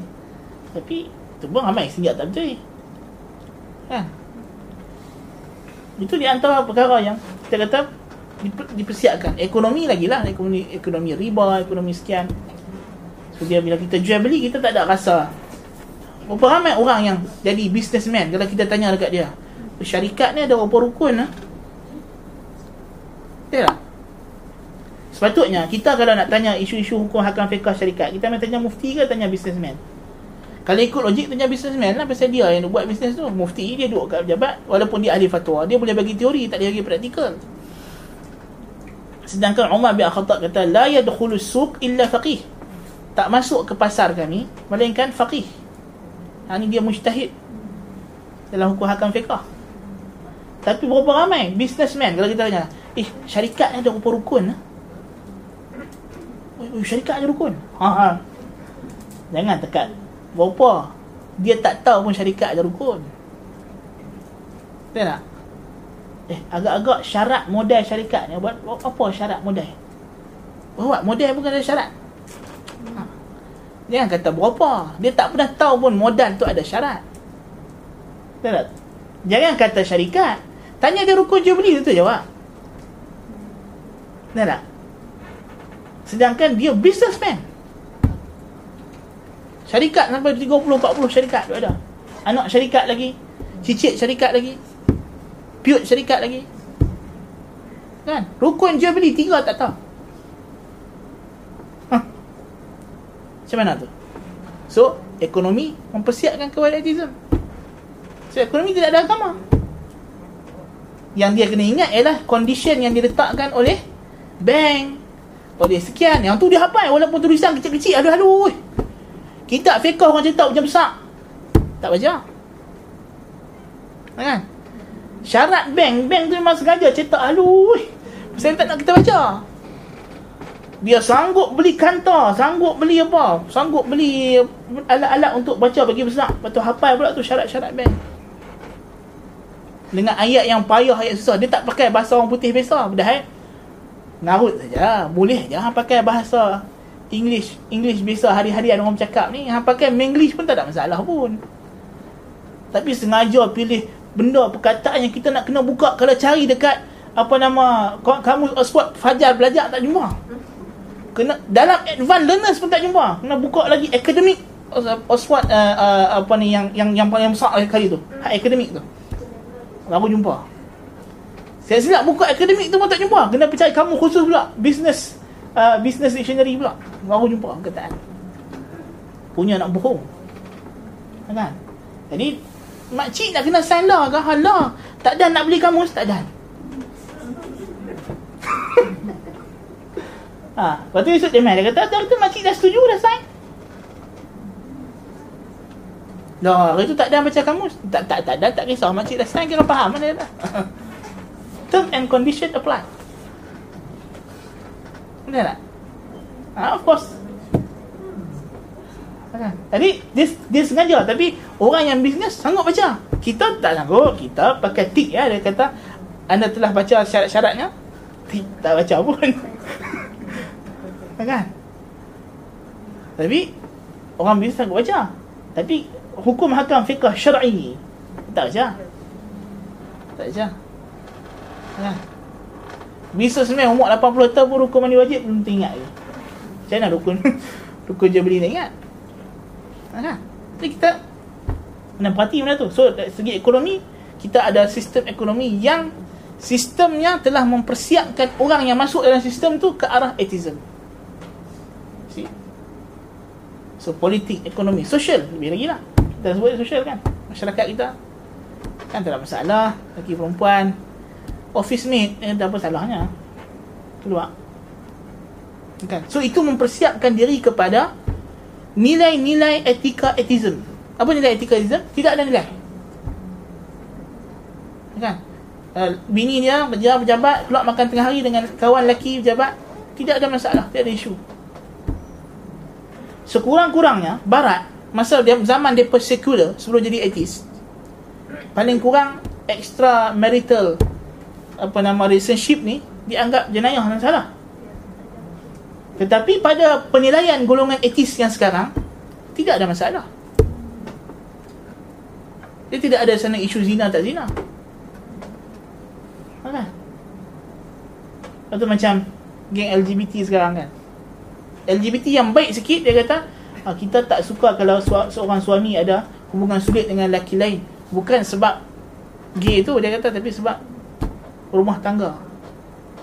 Maknanya kalau bini dia consent na'udzubillah min dhalik kan so dia nak menghapuskan nilai macam kita sebut dalam kelas yang 2-3 minggu lepas tu lah kan apa nama apa ni Richard Dawkins kan bagi dia pedophile tak sepatutnya dianggap ha nampak bagi dia pedophile masa dia kecil tu dia masa dia katolik bagi dia pedofilia adalah jenayah.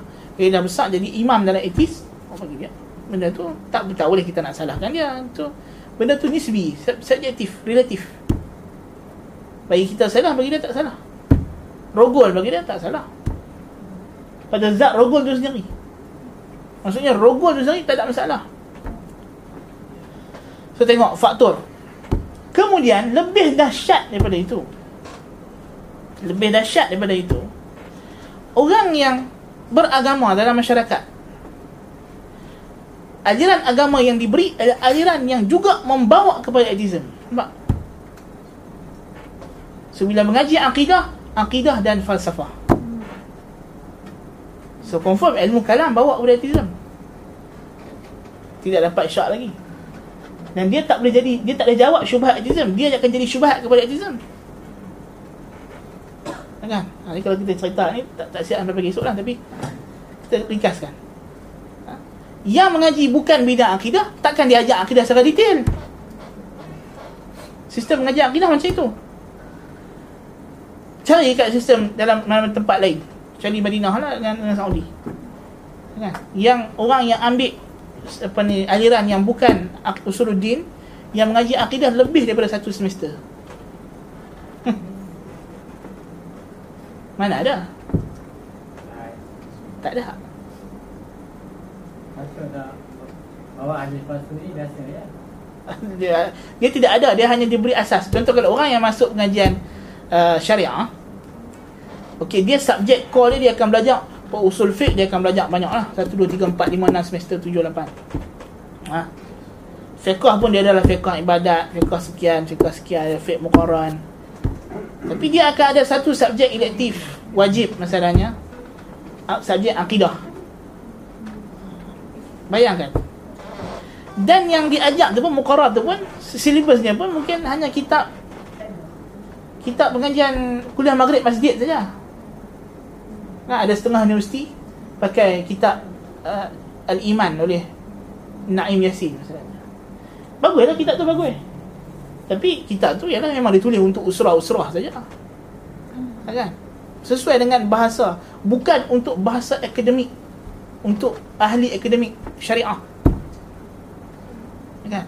Maknanya kalau kita pergi tanya ustaz hak mengaji bidang syariah, ta'til tu apa ustaz? Ta'til dia mungkin ingat taktil dalam istilah fiqah dia mungkin lah tapi taktil yang kita tanya dalam akidah dia tak ingat bukan tak ingat dia mungkin tak dengar ha. mungkin kalau kita pergi tanya dekat dia Ismailiyah boleh tak tahu boleh dia ingat kedai Ismail ke apa kan Masa dia tak diajak dengan firak, dengan adian. Tak, nampak tak? So, itu satu sistem. So, maknanya, Uh, kita tidak ada persediaan cukup. Sekarang Edi Mufti masalahnya, dia belajar hukum hakam fatwa apa semua dan fokus mereka pada isu fiqah. Tapi fatwa dia tidak melibatkan isu fiqah saja. Dia juga isu akidah. So kalau kita tanya Mufti, tidak ada kaitan dengan hidup mati ya. Kita, kita contohkan di imajinasi ya, imajinasi. Sebuah negeri antah berantah. Kan? Orang tu masih tanya, apa hukum saya nak pergi sambut satu perayaan agama ni sekian? Mufti ni dia tak pernah mengaji pasal agama. Sebab bukan syarat dia untuk lulus masa jadi mufti tu untuk dia tahu agama-agama secara detail. Tak macam ustaz yang mengaji usul dia yang kena hafal perayaan orang Kristian ada berapa, perayaan orang Yahudi ada berapa. Faham tak? Ha? Mungkin mufti ni kalau kita suruh rujuk kitab Hindu pun dia tak tahu. Kita, kita hantar dia pergi kunia-kunia, uh, saya nak mufti beli dekat satu, satu kitab Hindu dekat dekat tu tu ada rak dia tulis religions you go there and you buy for me the most important book the most sacred book in Hinduism mungkin dia akan beli epic Mahabharata sedangkan depan dia ada ada Veda ada Upanishad Masa dia kata tengok hak ni paling besar kali tak ni Acik caban lah So dia pergi tengok Right Ha. Atau kita kata kat dia, saya nak mufti beli dekat saya kitab Yahudi yang paling asas. Dia mungkin beli Bible tunjuk ah ni Old Testament depan ni. Dia mengarut gila. Dia tak nampak dekat itu Kinokuniya, dekat buk tu dia ada tulis tu. Tanah, tanah. That's yang sepatutnya you beli. Kalau arahan dia adalah kitab yang paling asas dalam agama Yahudi. Bukan you ambil uh, Bible dekat saya tunjuk ni Old Testament depan ni. Yahudi tak baca sistem dalam Bible ni. Kan? So dia punya pengetahuan tentang agama mungkin tak tak sebegitu. Tapi dia perlu ketika dia nak fatwa. Nampak tak? So kita ada golongan agamawan dan sama juga orang yang mengaji usuluddin pun mereka tak dilengkapkan dengan ilmu fiqh yang cukup ilmu usul fiqh yang cukup sedangkan dia perlu untuk jawab syubhat. Ketika Asy'ariyah datang, dia kata apa makna al-zahir ghairu murad? Al-zahir murad atau ghairu murad? Al-zahir nas dikehendaki atau tak dikehendaki? Ini persoalan yang dia kena menguasai kitab usulul fiqh. Dan sebahagian ulama Asy'ariyah tidak masukkan bincangan kita akidah, dia bincang dalam kitab usul fiqh dia. So kalau dia kata saya ulama akidah, tak baca usul fiqh pun tak apa. Memang silap besar. Lepas tu dia nak pergi berdebat masalahnya. Memang kantoi awal kalah. Kan? Sedangkan dia tak pernah tengok Jama'ul Jawami, Tawalik, Badawi apa semua-semua tak pernah tengok. Tak. Memang tak lepi lah. Kan? So, dia ilmu ni luas. Dan syubahat besar. Kan? Tapi kita kata, tidaklah salah begitu keadaan mereka yang mengaji syariat memang itu adalah situasi kondisi yang menuntut ada takhususat tetapi yang jadi masalah apa dia tidak ada kerjasama di kalangan ahli ilmu pula tu poinnya di sini so daripada asas mufti tak tahu pasal agama tak ada isu. Pasal mufti dia akan lantik satu orang yang tak khusus dalam bidang akidah. Untuk menasihati dia dalam masalah tersebut. Tapi kalau penasihat tu silap silaplah dia. Ha, itu poin dia. Sama juga macam ahli politik macam menteri samalah. Bukan mesti menteri pengangkutan adalah dulu dia kerja dengan JPJ kan? Dia mungkin SPM pun tak dulu eh dia tak? Menteri pertahanan tak mesti dia general. Kan? Dia mungkin ada sijil. Tak ada sijil. Tak tahu lah kan tapi dia boleh jadi menteri pertahanan tak ada masalah. Asalkan rakyat suka hawa nafsu rakyat. So politik basically politik memang hawa nafsu. Dia tidak ada penilaian akademik ilmiah dalam tu. Kan? Dia semua bergantung kepada hawa nafsu rakyat sahaja. Kan? Dan rakyat sebab itulah rakyat dipas, perlu dipastikan untuk terus hidup dalam hawa nafsu. Kalau rakyat dah cerdik macam Tuhan cerita pasal Firaun lah. Fastakhaffa qaumahu fa'ata'u. Dia bodohkan rakyatnya maka dia akan taat. Itu cerita dia. Itu saja, bukan susah. So perlu. Jadi orang barat dia kena pastikan masyarakat orang Islam sekarang ni yang kena tindas yang kena apa ni terus dibentuk pemikirannya dibodoh-bodohkan ha, so yang mereka terus menganggap barat adalah kiblat. Ha, bila kita bincang pasal isu-isu sains saintis. Apa maksud saintis muslim pada zaman kita? Ialah orang Islam yang belajar sains. Itu saja. Bukan satu orang Islam yang mengkaji sains berdasarkan akidah Islamiah yang sahih tak ada. Itu isu yang kita hadapi so mereka hanyalah menghafal teori-teori yang telah dibuat oleh Einstein yang telah dibuat oleh Newton oleh sekian-sekian oleh Richard Dawkins oleh yang mana empat-empat orang imam etis ni juga adalah pakar dalam sains. Dan mereka ada teori mereka dalam sains dan ada kedudukan mereka dalam sains. Dan teori mereka dibina atas akidah mereka. Itu tengok. Orang kafir masa dia buat sains dia teori dia dibina atas akidah dia Newton masa dia kaji pasal graviti apa semua dia tak tinggal akidah protestan dia. Okay. Einstein walaupun dia sekian-sekian dia tak tinggal akidah Tuhan falsafah dia. Dari segi Tuhan sebagai penjawab soalan yang dia tak ada jawab. Dalam falsafah Tuhan Aristotle hanyalah Tuhan yang tolong jawab soalan sains kalau tak jawab. Datang new atheism dia pun tak nak. Paling kurang kalau kita kata ah, zaman Aristotle kita kaji sains zaman Newton zaman sekian. Kalau kita jawab soalan sains yang tertentu kita kata sebab Tuhan buat mungkin jawapan ni masih diterima lagi. Tapi kalau kita mengaji sains zaman sekarang jawapan tak terima dah. Semua dia nak sebab saintifik semua sebab sebab sebab sebab sebab sebab, sebab. dan sebab tak nak putus. Tak pula sebab yang berhenti pada Tuhan Nampak? Sebab dia nak kata sains boleh jawab semua persoalan. So once kita dah boleh jawab semua persoalan Kita dah tak perlu Tuhan. Sebab Tuhan hanya perlu menjawab soalan sains yang dulu tak ada jawab. So dia kata pasal apa dulu orang saintis percaya Tuhan Pasal saintis tak jawab semua benda Maka soalan yang mereka tak boleh jawab Mereka letak dekat Tuhan. Adapun sains moden dia kata kita dah jawab semua So kita dah tak perlu lagi kepada Tukang jawab yang lain. So, dalam sains kita dididik macam itu pula cara fikir kita. Nauzubillah min zalik. So, ini kita kata suasana suasana kesimpulannya kita kata suasana ini membentuk kepada persediaan menerima atheism. Bila akan jadi atheism? Bila datang azmah, bila datang masalah. Tiba-tiba jadi perang. Tiba-tiba jadi rusuhan kaum jadi revolusi.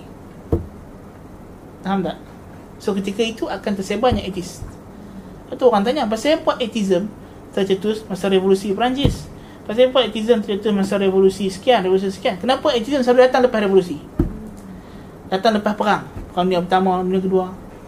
Tak dia dibentuk sebelum itu. Oleh pandangan agama yang salah apa semua. Kemudian bila datang musibah sebab yang akan jadi syubhat atheism ialah qada dan qadar muskilatul syar masalah wujudnya bencana dalam alam sedangkan Tuhan Maha berkuasa. Kenapa Tuhan tak halang? Itu soalan yang paling besar. Yang kalau tak boleh jawab soalan ini, confirm etis. Na'udzubillah min zalik. Alah. So, bila datang musibah, that's itu yang akan berlaku lah. Bila kita kata tadi datang penyakit-penyakit kita kena ingat la adwa dulu. Supaya kita tak terjebak dalam pemikiran atheism. Ha? Sedangkan itu oh janganlah kata ni musibah daripada Tuhan. Nak tengok. Itu corak pemikiran. Janganlah kata ni musibah daripada Tuhan. Orang yang tak bersalah pun kena. Siapa habaq dekat hang bila musibah Tuhan datang hanya orang bersalah yang kena kena? Wattaqu fitnatan la tusibanna alladhina zalamu minkum khassah.